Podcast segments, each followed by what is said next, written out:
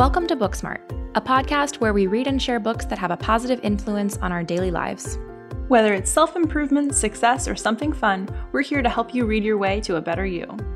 I'm Melissa. And I'm Em. And this week we're continuing with part two of Digital Minimalism Choosing a Focused Life in a Noisy World by Cal Newport. To learn what digital minimalism is, what its foundational principles are, and how to begin your own digital decluttering, step one to becoming a digital minimalist, check out last week's episode on part one Digital Minimalism. Before we get started, here's a brief summary of this week's book. Digital minimalists are all around us. They're the calm, happy people who can hold long conversations without furtive glances at their phones. They can get lost in a good book, a project, or a leisurely walk or run. They can have fun with friends and family without the obsessive urge to document the experience. They stay informed about the news of the day, but don't feel overwhelmed by it. They don't experience fear of missing out because they already know which activities provide them meaning and satisfaction. Best-selling author Cal Newport gives us a name for this quiet movement and makes a persuasive case for its urgency in our tech-saturated world. Common sense tips, like turning off notifications or occasional rituals like observing a digital Sabbath, don't go far enough in helping us take back control of our technological lives, and attempts to unplug completely are complicated by the demands of family, friends, and work. What we need instead is a thoughtful method to decide which tools to use, for what purposes, and under what conditions. Technology is intrinsically neither good nor bad. The key is using it to support your goals and values rather than letting it use you. This book shows the way. So, Melissa, last week we covered part one of Cal Newport's book, where we learned what it means to be a digital minimalist and how to start the process. This week we're going to get into part two, where we'll learn the essential practices of the digital minimalist, how to put into action the subtitle of this book Choosing a Focused Life in a Noisy World. Yes, can't wait. So, let's open the book and get started.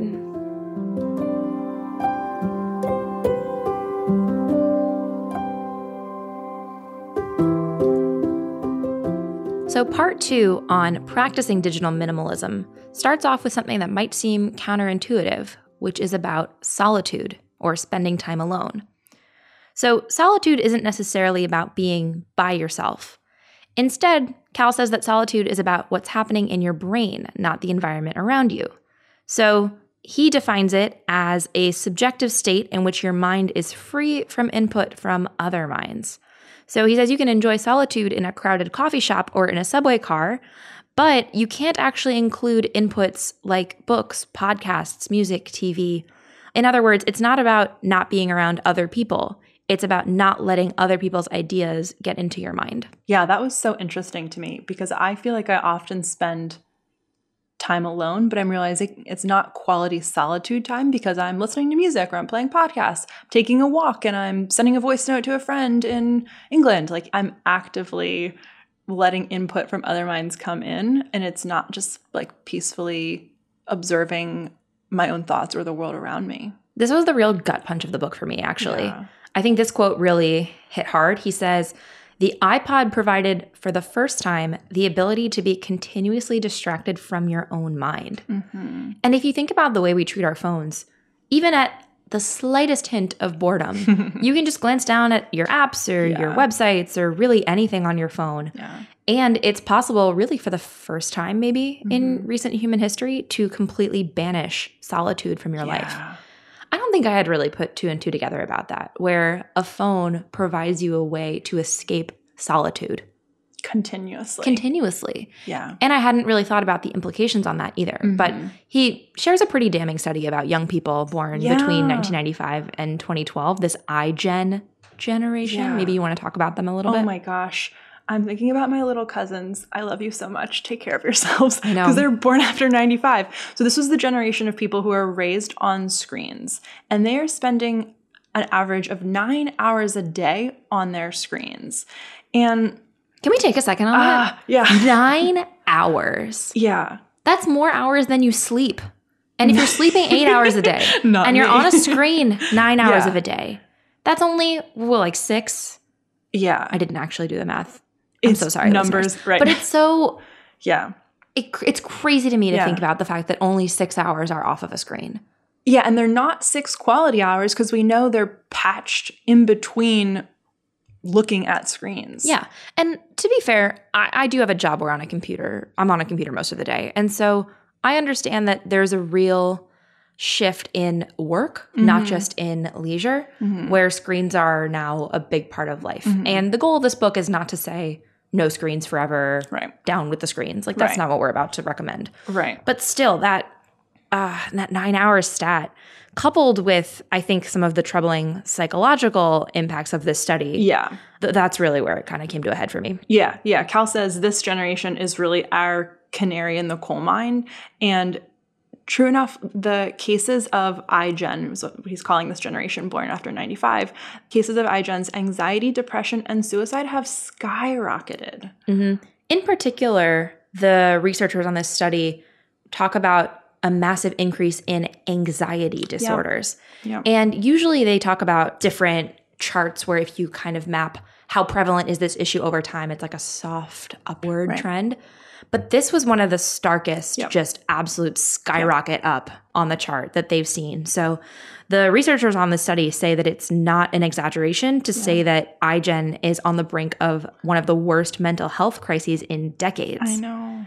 And it makes sense when you think about this entire cohort of people has unintentionally Yeah. gotten rid of all alone time Yeah. and all solitude. right. So they don't even really know what it's like Right. to be in their own thoughts. right. And on top of that, once they are alone with their thoughts, that's where the anxiety kicks in. They feel like they should be connected to something else. Yeah, yeah, they weren't taught to learn how to be alone or to process their emotions mm-hmm. or even build strong relationships outside of the use of technology and they're constantly and frantically processing and sending messages. So, oh my gosh, I feel anxious just thinking about that. Same. And he says, simply put, humans are not wired to be constantly wired. Yeah. But think about you mentioned their emotions. There's so much important. I, I use the word work. It's not really work, but Yeah. important work that you're doing when you are alone with your thoughts. Imagine just reflecting on your own day Yeah. or imagining a conversation with somebody in your life. Yeah. There's a process where you're kind of piecing through how it went and you're learning what your emotions feel like and how you respond to them. But if you're constantly attached to a phone, you can't do any of that. Right. And I grew up obviously before 1995, so I'm Mhm. not we are not in this generation, Right. this iGen.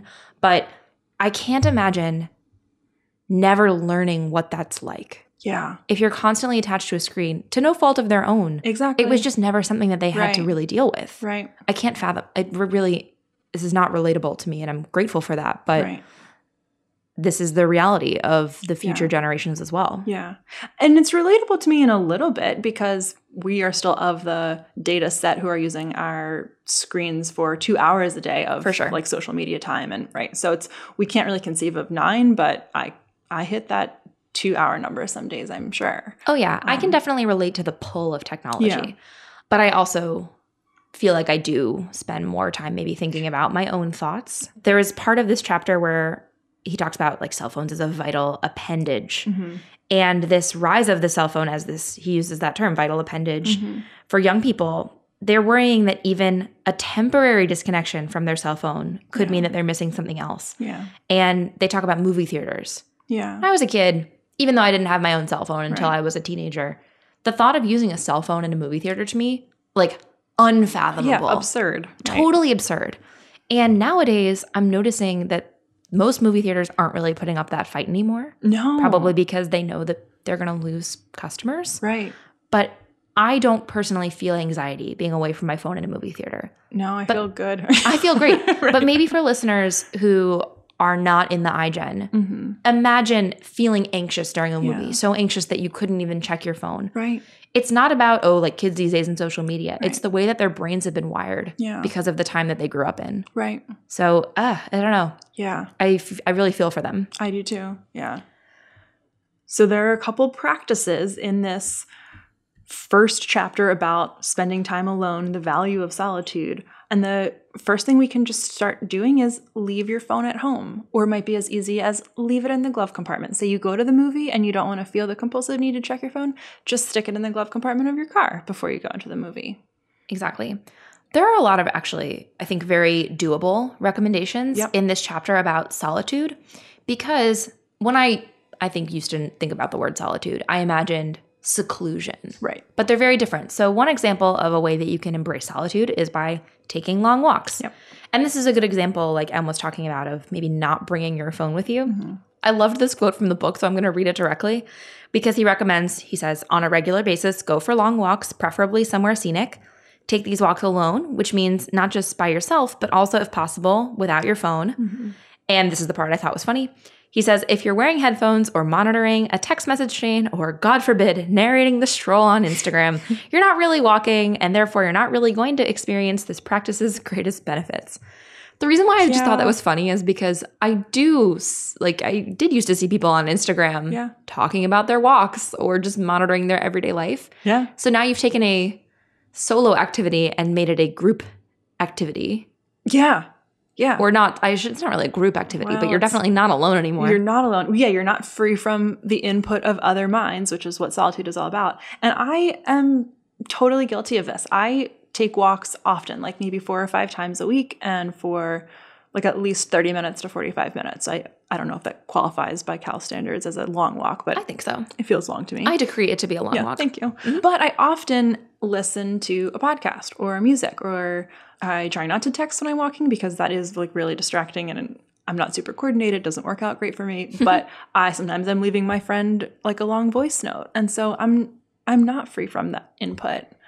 Just this week, I started taking those walks alone, and it's so funny. But it, I know it's also springtime, but the trees are greener the birds are chirping louder like i truly feel like my appreciation of the nature around me or the you know colors of the shutters on the brick house are more beautiful um, because i actually was noticing them without other inputs coming into my brain that i had to process constantly I think you bring up a good point, which is that, first of all, it's a much different experience Yeah. when you are embracing it as a moment of solitude. yeah That said, I think Cal wouldn't argue with this either. Taking a walk while you listen to a podcast or catch up with a family Mm-hmm. member is still a good idea.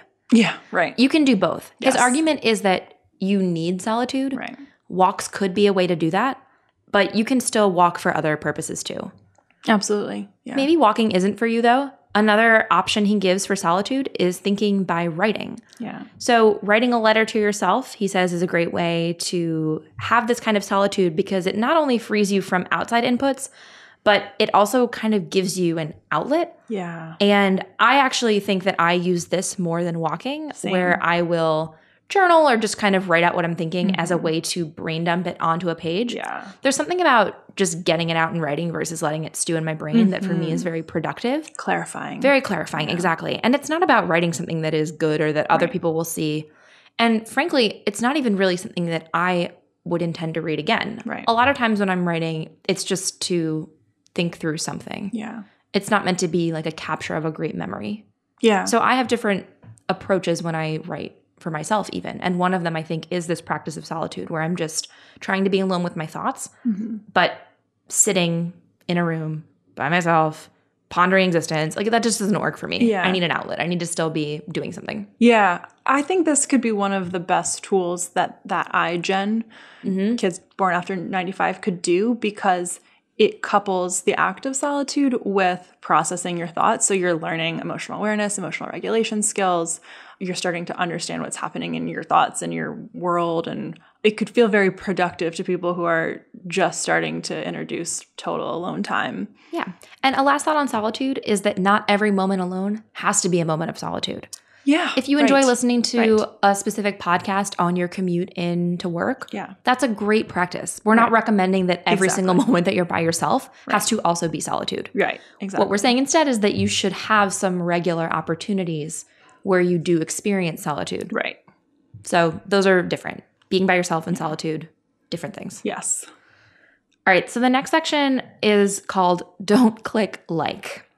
And this was something we talked about in a previous episode, although I don't remember which one, where I said that I think the like button is one of the worst things to ever happen to humankind. Mm-hmm. I don't think I held back my opinion on that. and in this chapter, Cal Newport gives a much better researched opinion on the topic. Your gut instinct was still right, though. I still could feel that it was achy and gross. yeah.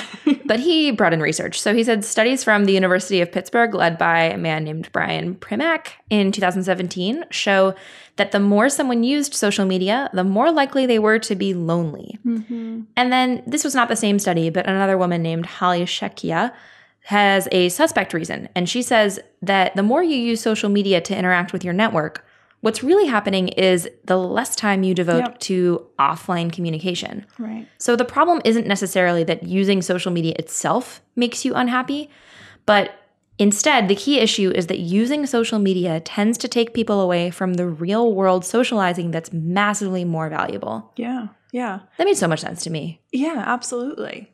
He mentions another study on Facebook specifically, which showed that overall, the use of Facebook was negatively associated with well being. So, measures of physical health, mental health, and life satisfaction. Yeah, tons of studies. To his credit, he says go either way. There mm-hmm. are studies that show that social media is negative, and most of them do go that direction. Some, I think, allude to maybe what I would call like a vanity metric. Like if somebody that you know likes something, Right. you will feel a positive emotion. Right. So it- it's not that you'll never experience joy if you're on social media. Right. Instead, it's this biggest underlying issue that Right. any time you're spending on social media is time that you are not spending connecting with real people. Right. And I think it was Sherry Turkle in her 2015 Mm-hmm. book, Reclaiming Conversation, who drew this distinction Yeah. between these two terms, connection and conversation. Mm-hmm. This was the real aha for the chapter for me. So she says connection is a low bandwidth interaction that defines our online and social lives. So a connection could be anything social media, a comment, a like. That's a connection, it's brief. But a conversation is much richer. It's the high bandwidth communication that defines real world encounters Mm-hmm. between humans. And she also mentions like face to face, video chat, Right. phone call. Those all count, but you Yeah. need nuanced social cues Yeah. that you cannot get if you just comment on somebody's photo. Right, those verbal cues, seeing somebody's facial expressions. To take that example even further, she said, face to face conversation is the most human and humanizing thing we do. Fully present to one another, we learn to listen. It's where we develop the capacity for empathy, it's where we experience the joy of being heard, of being understood. So, again, those incredibly human skills that are sort of slipping away the more we replace that with um, this time spent on technology. Definitely. If you imagine even just commenting on a photo, words are just such a small part of human communication. Yeah. Instead, imagine sitting next to a friend and the way that she says, like, I'm okay. Yeah. Even just that phrase, it can mean so many things when you get all the body language going and you see the look on her face. You don't get any of that on social media. right. And I've personally had the experience where when I'm reading words that somebody Mhm. else has written, you have to kind of add in your own sense of how they were feeling. Yeah. And it's just your own best guess. Right. It totally strips them of the opportunity to have their own facial cues Yeah. and body language and all of that. So I can see why this distinction between connection and actual conversation is so different. Absolutely. Cal points out that if we start to sort of reclaim this type of social interaction, having these quality conversations with the people in our lives instead of engaging on social media or on technology in general, like think about texting a friend over, you know, a couple hours over the course of a day versus spending an hour or two with them face to face. He says that just by beginning to do this in practice, your social circle will at first seem to contract because you're just interacting with far fewer people. But the quality connections you'll have will actually expand. That is really important, I think, to Mhm. consider. A lot of digital minimalism seems to focus on quality Yeah. over quantity. Yeah. And that's not how a lot of us are thinking Right. in a world that is now measured by likes and followers. Mhm. Yeah. Social media is turning it into a quantity game instead, Yeah. which is not necessarily helpful, Yeah. but unfortunately, it is a way that people can now measure their value. Yeah. And it, it's tricky for me. So, thinking about, you know, being a digital minimalist, this was one of the hardest things for me to sort of get my head around was all right, well, if I'm not going to be on Facebook and Instagram, or if I'm potentially going to start unfollowing or unfriending certain people that, like, I, they're not really in my life, I started to worry about the people who are on the periphery. Like, they're not quite my close circle of friends, they're not the people that I don't really need to ever hear from. And that made me feel anxious thinking about like cutting certain people out.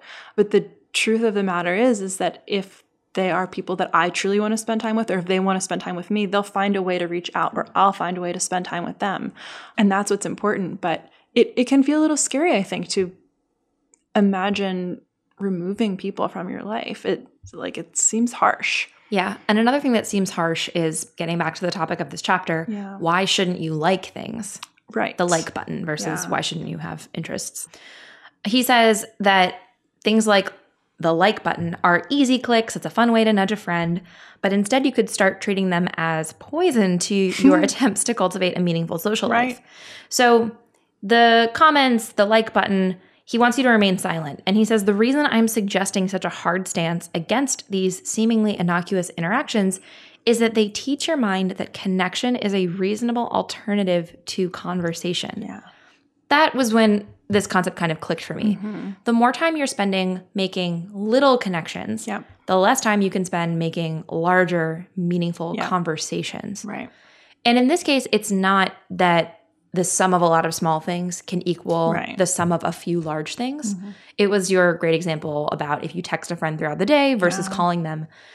Calling somebody even for 15 minutes I know. is going to have a much larger net gain for you and your relationship Yeah. than texting occasionally throughout a full day. Mm-hmm. But it's hard to see that in the moment. It is hard to see that in the moment. His next practice in this chapter, Don't Click Like, is also to consolidate your texting. So don't text somebody throughout the entire day. Like choose certain points of your day at which you will make plans or you know make sure your kid's getting picked up from soccer practice or whatever. But this in general like allows you to be more present to what you're actually doing throughout the course of the day and it reduces your anxiety because you're not being constantly disrupted.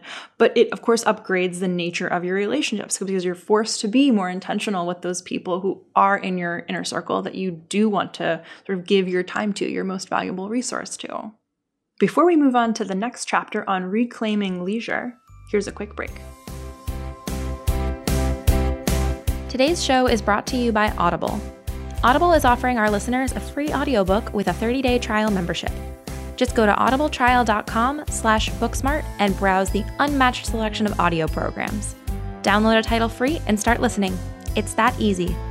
Go to audibletrial.com slash booksmart to get started today. Why Audible?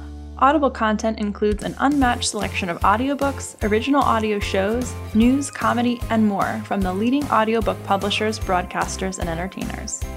Of course, we recommend you use your free book to check out Digital Minimalism, but you can choose any book you'd like. To download your free audiobook today, go to audibletrial.com slash booksmart.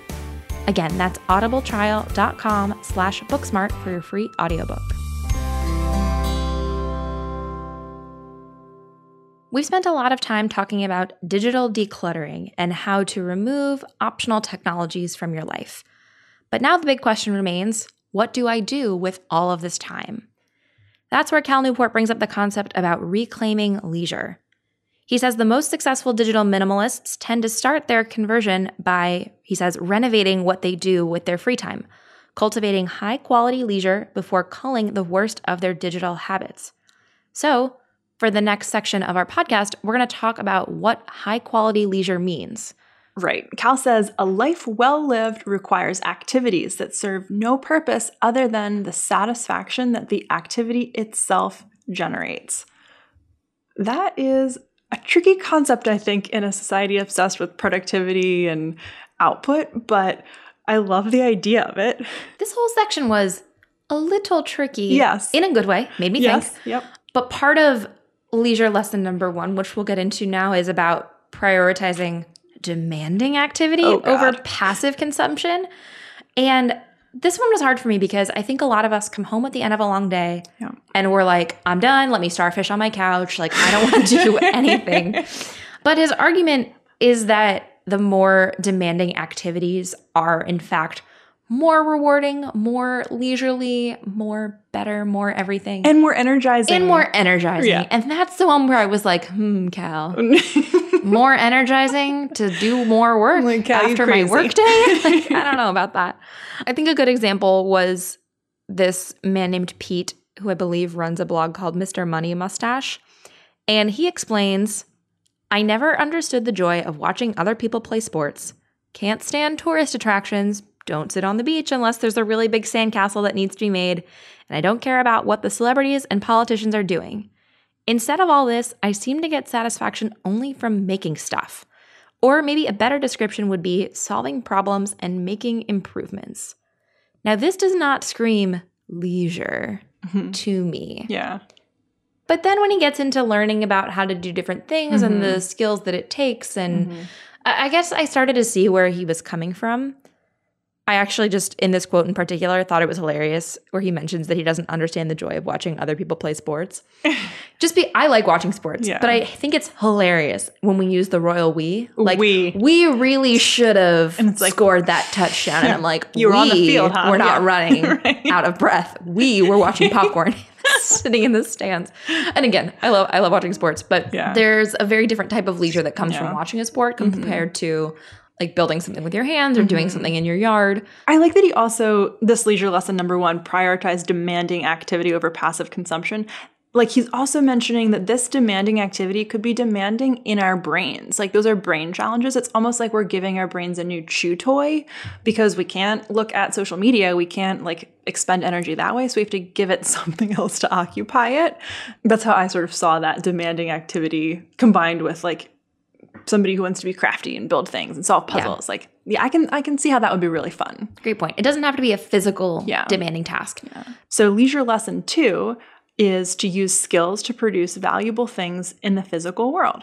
And a big example of this is making crafts. And Cal describes that as any activity where you apply skill to create something valuable in the world woodworking, knitting, creating music, playing a sport. I think the word valuable doesn't even need to be there. It's just creating something cool in the world or something you enjoy putting into the world. Like playing a sport isn't necessarily like a tangible thing, but you're using skill, you're expending energy, you're improving your abilities. Exactly. And you could also do something like playing an instrument Yeah. that still counts as a craft. He's not literally suggesting you have to get out there and create your own guitar and then strum it with your own two hands. It's more about using your hands to do something. Yeah. And this comes up a little later, but I think it's relevant here, where he says that handiness, just you know, fixing things around your home, is generally rarer today. A lot of people, it's not essential, or you know, they can outsource Yeah. that kind of thing. But there is a certain satisfaction in, Yeah. you know, fixing something in your own home or learning how to be handy, Mm-hmm. just like learning how to create something with your hands, play an instrument, play a sport. Mm-hmm. It's just doing something without a screen, is what it really comes down to. Right. Something I will add is that screens can aid with a lot of this. Right. Mm-hmm. He talks about learning skills on YouTube, or for me, I now have a computer software that helps me play the piano and puts my Right. sheet music up on the screen. So it's not really that the screen can't be there at all, Right. but in both of those cases, with learning how to build something with, you know, woodworking from YouTube or the piano, it's not the primary element. It's like the instructional supplement. Exactly. My brother and I renovated our entire house basically learning how to do things on YouTube. So cool. you use the technology to support the value and what's important in your life. I feel like that can't be stressed enough that the goal of this book is not to say live a life without screens. Right. It's just to figure out where does that technology support you Right. and where is it maybe a default and maybe not serving you. Right. What's the best use of it? Mhm. So, leisure lesson number three is to seek activities that require real world, structured social interactions. So really what this part comes down to is joining groups. Yeah. He gives a couple examples of a punny named uh, Snakes and Lattes, Board Game Cafe, where people go and then you can choose games and you can play together. Uh, but even examples like CrossFit is wildly successful in the fitness world. And what's much different about CrossFit compared to a regular gym Right. is that you must do the workouts in a group with other people, the workout of the day. So whether it's a fitness activity or the leisure like the board games, this whole section is really about the benefit of doing things with other people. Yeah. Again, it's really about how you can be in conversation or in a sense of togetherness instead of just liking something from a distance. Yeah, he talked about that, uh, thinking about CrossFit, like that supercharged socializing. It's like interactions with high intensity levels that we just don't do a ton of in our everyday life. And so it's it adds like a real spark of fun in our lives. One of the issues I had with this leisure lesson in particular is he basically says, join groups, join groups. And for somebody who I guess is an introvert and is busy, the idea for me of just joining groups willy nilly, even though they're things I'd be excited about, like hiking group or a yoga group or a board game night, like to me, that felt really overwhelming and like almost anxiety producing. So for somebody like me, I think this leisure lesson would be more about planning more things with like small groups or one-on-one nights with friends. Like that I think was what would really add a sense of like that good high quality conversation in my life. Um, I think that's a great point. A group really only needs you and one other person. Yeah. It also doesn't have to be a big production. Mm-hmm. I do know that you have some semi professional groups that you yep. do organize. So you do have groups in your life, for sure, even as an introvert. But kind of like earlier when we mentioned that not every moment alone has to be solitude, right. not every moment of your social life has to be in a yeah. large group. Yeah. Or any group at all, really. Yeah. So I think the big takeaway here is that doing things with other people can be enjoyable and can bring a lot of yeah. satisfaction. Mm-hmm. The size of the group, the frequency with which you are with groups doesn't matter. Right. But probably some elements of an average week should include you spending time with others. Yeah, and I think probably that will happen by default because if you're doing this digital decluttering intentionally and you're suddenly removing um, you know the majority of your texting your social media habits hopefully you're replacing all of that time with activities like we're suggesting um, like physically or mentally stimulating activities or crafty things and with your friends. Exactly. People who are important to you. To wrap up this chapter, he talks about the importance of planning. So he recommends scheduling like leisure in advance, but specifically two things. One, he recommends scheduling low quality leisure time, mm-hmm. like maybe evenings after work, you know, you want to come home and just watch maybe an hour of a TV show that you really enjoy. Totally fine to do. Yep. But he also recommends then including some higher quality leisure as well. Right. And the point here is he thinks maybe readers might see this and think, oh, you know, this is going to take the leisure out of it if it's so planned. But it's more about making sure you don't fall into the trap of having blank space and then mm-hmm. filling it accidentally with low quality right. leisure. Um, so I don't think that this has to be a huge task. I think it could be as easy as deciding that on Tuesday you're going to get a drink with a friend. Yeah. Yeah. He has a formal way of doing this if you like formal planning, which I very much do. Mm-hmm. So he says you can create seasonal leisure plans for yourself. So three or four times a year. For him, he does the beginning of fall, uh, the beginning of winter, and the beginning of summer. He just decides like what are the big leisure goals he has and what are the habits he's going to uphold during that time to bring those things into his life.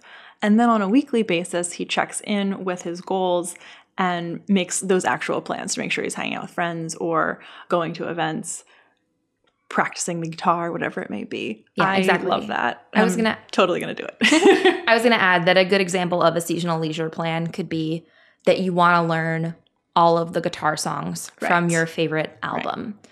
So that's what we're talking about with this leisure plan is maybe a craft, a skill, a group, just one of these that you want to focus on right. for a couple of months because I think something that could feel intimidating by the end of reading this book is how many new things you could be trying. Yeah. So I like this approach because to me it says I'm just going to focus on one thing at a time, which at least in my life has been a much better way to get things to stick. Yeah, feels more practical, less overwhelming. Exactly. In a dramatically titled final chapter, Cal Newport talks about joining the attention resistance. So, a little bit of the first part in this chapter talks about the fact that Facebook and probably other social media companies as well don't really want you thinking too critically about how you use your phone. Mm-hmm. The status of cultural ubiquity, he says, mm-hmm. is ideal for Facebook because it pressures people to remain users without having to sell them on concrete benefits. Stupid Facebook. I know. It's I think the part that was really crazy, he says, like assuming you use Facebook, thinking about the most important parts of what Facebook yeah. provides, Imagine that Facebook started charging you by the minute. I know. How much time would you really need to spend in the typical week to keep up with your list of important Facebook activities? Listeners can think on that for a second. If you had to pay for Facebook, mm-hmm. how many minutes per week would you actually spend? And for most people, he says the answer is surprisingly small, maybe 20 to 30 minutes per week. Yeah. And that's in contrast with the 350 minutes per week that people spend on average on Facebook services. 55 minutes a day. So that's $55 a day. If you that's think so about it, dollars. That's so many dollars. Yeah. I think what's really insane about this whole part is that a lot of people are on Facebook because, quote, everyone is. Right. That's the cultural ubiquity he's talking about, mm-hmm. where when you consider joining Facebook, which I'm sure nobody has thought about in a while because you've all probably been on Facebook for years, Right. but you just do it because everyone's doing it. Right. It's not like when you go to the store and you buy a product and you say, Oh, I'm buying this kitchen device because I want to do X thing. I want to Right. chop vegetables in a better way. Yeah. Facebook, it's just, oh, I guess everyone is on Facebook. We I guess this. I should be on Facebook. And even now, like I don't really enjoy much out of Facebook. The thing that I in this exercise would have to pay for are events. Yeah. I do get invited to events on Facebook Mm-hmm. and I would pay uh like 10 minutes max a week. Yeah. Probably most weeks I could just go on for a minute and check on a Saturday and see if I have anything. Yeah. But that's really it for me. Yeah. I thought about that too. I already use a Chrome add on called Stay Focused, and it limits my Facebook time to 10 minutes a day. And I almost never hit that limit. So I was thinking, yeah, like five or 10 bucks a week, I would feel fine about giving that to Facebook. I wouldn't feel good about it still, even knowing how I was using it, but I would feel fine. I think that's a really pro- provocative question. Um, Just imagine Facebook is charging you by the minute. So for people who feel like they really intentionally do not want to be giving Facebook their money, their time, consider yourselves part of the attention resistance movement, uh, which I freaking love. Cal says the attention resistance movement is made up of individuals who combine high tech tools with disciplined operating procedures to conduct surgical strikes on popular attention economy services, dropping in to extract value and then slipping away before the attention traps set by these companies can spring shut. This makes me feel like we are like high Riding level into battle. spies, like yeah, just like dropping into like the museum, grabbing the diamond, like being elevated up by wire. Oh yeah, Oh God. but I think it's I think that's a really empowering mental picture. But it's like we are part of a resistance and they're the bad guys.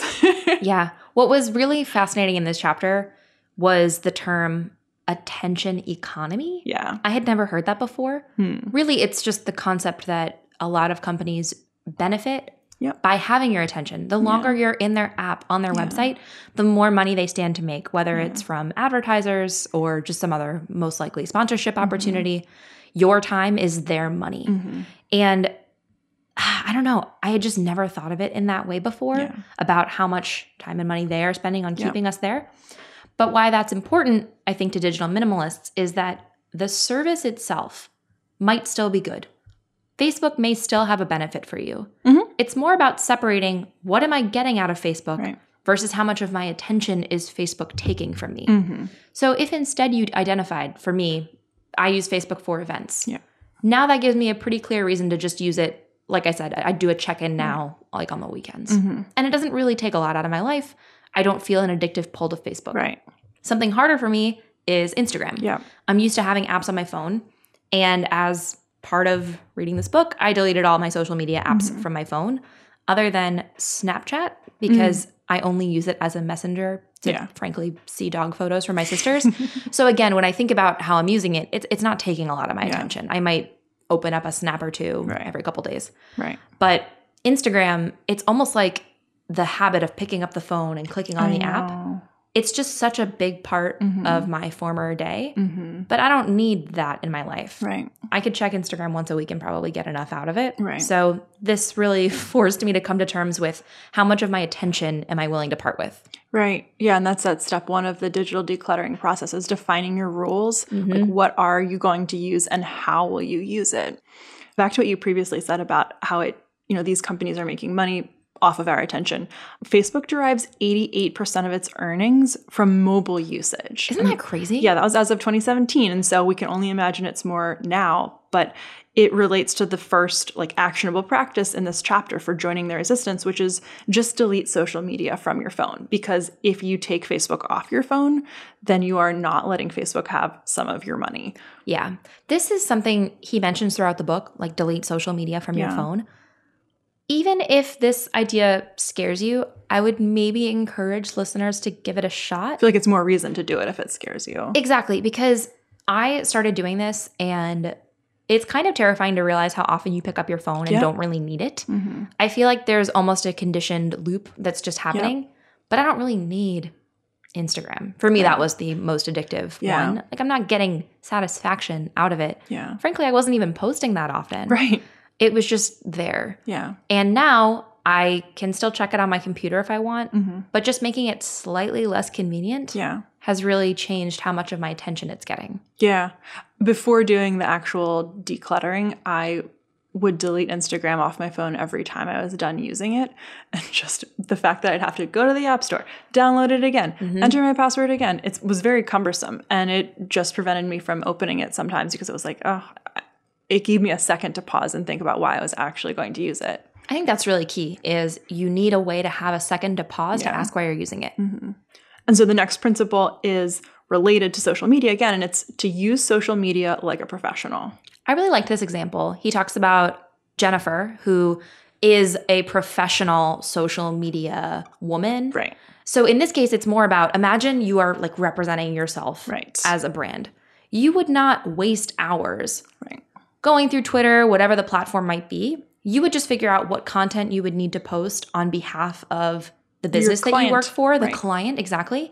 And then you would only take actions that were meaningful Mm-hmm. because you would be presumably doing other things in your job Right. and you would have a busy day.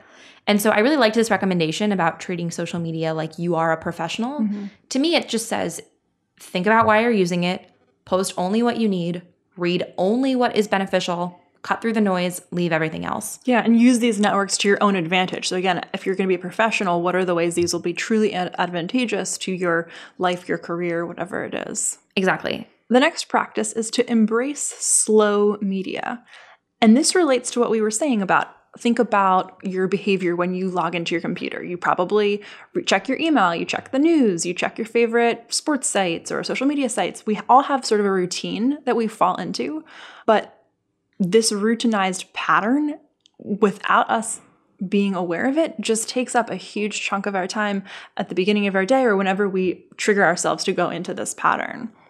Um, For me, I know it's like I get to my computer, I check my personal email, I have two professional email accounts, and I look at any links that I want to along the way that have come up via email, and then I look at Facebook or uh, the dating app if I'm using it currently. And it's like before I know it, at least 20 or 30 minutes goes by. Yeah, I had never thought of this kind of, like you said, the ritualistic nature of this sequence that maybe when you wake up, you check Sure. a certain app, and then maybe on your lunch break, you do something else. Or when you get into work, maybe you have a routine. And I loved this specific quote. He says, Once the sequence is activated, it unfolds on autopilot. The slightest hint of boredom becomes a tripwire to activate this whole hulking Yeah. Rube Goldberg apparatus. So, for those not familiar, the Rube Goldberg concept is like you set a ball at the beginning, Yeah. and then it hits a chain of dominoes, and the dominoes hit something else. Yeah. And then at the end, it's just kind of a series of events that continue on and on. That was a very powerful visual for me because I do think, especially he mentions this about people's news cycle. Mm-hmm. Maybe you get breaking news in one place and then you check some other websites and it's just a constant this into that into the mm-hmm. next. It takes a lot of time. And specifically in relation to slow media and slow consumption, he says that often breaking news is not going to give you the best information. It's more of a dopamine hit, perhaps more mm-hmm. like the like button. Probably waiting until the next day when you can get the full article. Right. You'll be more efficient and get better information. Right. But that's not how a lot of us are consuming news these days. Oh my gosh, yeah, I totally relate to that feeling of like all of that time passing as you're clicking through this pattern of sites and then blinking at the clock, wondering how you got there at the end of it. Yeah, we've quoted the two hours a day people spend on social Yeah. media. That's just social media. I mean, Right. the screen time, the news, all of it really adds up. Yeah. And I think a lot of it is because we are in this habit loop. Mm-hmm. And unfortunately, our phones are always on us. Mm-hmm. And it's so easy to start the habit loop Yeah. because all you have to do is pick up your phone. Maybe you got a text message. Yeah. Now all of a sudden, hmm, looking at my phone. What else could I do on here? Maybe you're just waiting for Yeah. the dentist or you're on a subway. Right. There are so many little moments that now we can just fill. Right. And instead of being accustomed to solitude, your autopilot just kicks right into gear. Right. As soon as we have that sliver of boredom, we have a way to just fill it up. I think that's why removing things from your phone in particular is such a Mm-hmm. meaningful but simple to do task. Mm-hmm. because it doesn't remove things from your life. Right. It just says, okay, I'm not going to check my email on my phone or Right. I'm not going to check Facebook on my phone. You can still go to a computer, but you have to think it through a little more and make sure you really want it 1st In conclusion, digital minimalists see new technologies as tools to be used to support things they deeply value, not as sources of value themselves. They don't accept the idea that offering some small benefit is justification for allowing an attention gobbling service into their lives, and are instead interested in applying new technology in highly selective and intentional ways that yield big wins. Just as important, they're comfortable missing out on everything else. This is not a one time process and it does require constant adjustments. But the key to sustained success is accepting that it's not really about technology, it is more about the quality of your life. Before we go, here's the bookmarked activity for you to try, which we'll both also be working on for next week's episode, which will be our own personal notes on reading this book. As you get ready to embark on your own digital decluttering, think about which practices you want to personally adopt. Which high quality leisure activities will you schedule into your life? How will you limit low quality distractions? And what will you include in your seasonal and weekly leisure plans? Have you defined the rules of your digital decluttering? Which technologies will you declutter? Which are truly optional? What's on your list of banned technologies? And do you have operating procedures for those you still need to use? Get ready to set a start date for your own digital decluttering if you want to join me, because that's exactly what I'm going to do in the next episode. Thanks for joining us this week. To view the complete show notes and learn more about digital minimalism, visit booksmartpodcast.com slash 15. We've also included our top takeaways and the bookmarked activity for easy reference. Once you've read the book, we'd love to hear about it. Let us know if you're starting a digital decluttering or if you're starting to freak out about the process by emailing us at hello at booksmartpodcast.com. You can also leave us a voicemail at 929 515 book. That's 929 515 B O O K or 2665. If you enjoyed this episode, and we hope you did, you can support our show by providing us with coffee. For as little as $5, you can fuel Booksmart and us while we make great new content for you. In addition to coffee, this also helps us cover necessary podcast costs like equipment and audio production. No pressure, but we really appreciate it. Thanks again for joining us on this week's episode of Booksmart. Until next time, happy reading.